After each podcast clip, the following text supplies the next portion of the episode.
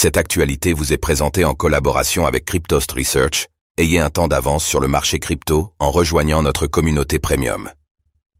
Vague de licenciements, le studio NFT Yuga Lab annonce à son tour une restructuration.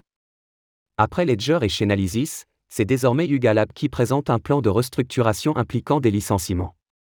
Dans une lettre adressée aux employés, le PDG de l'entreprise estime qu'il faut se concentrer sur le métaverse Othercide.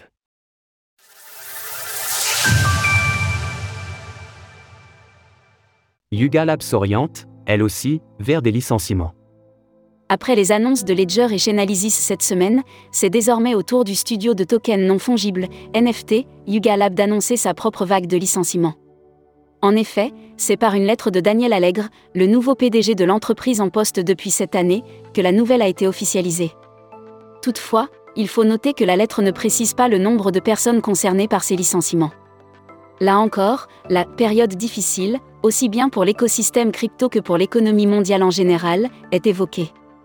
Néanmoins, Daniel Allègre reconnaît que le studio a pu s'éparpiller sur trop de projets à la fois. Cela impose désormais une restructuration pour réorienter les forces de l'entreprise vers ses priorités, en l'occurrence le développement du métaverse Tercide.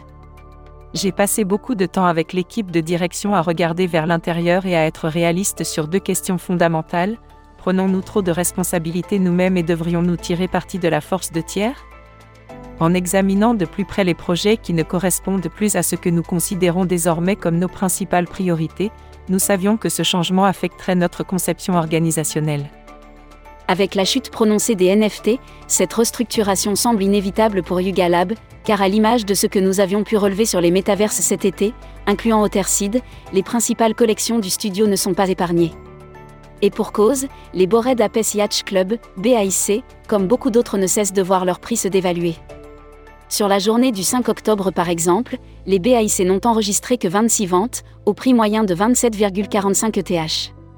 Avec une baisse des prix couplée à une chute des volumes, cela amène mécaniquement moins de chiffres d'affaires à Yuga Lab en raison d'une baisse des royalties perçues. Source Yuga Lab. Retrouvez toutes les actualités crypto sur le site cryptost.fr. thank you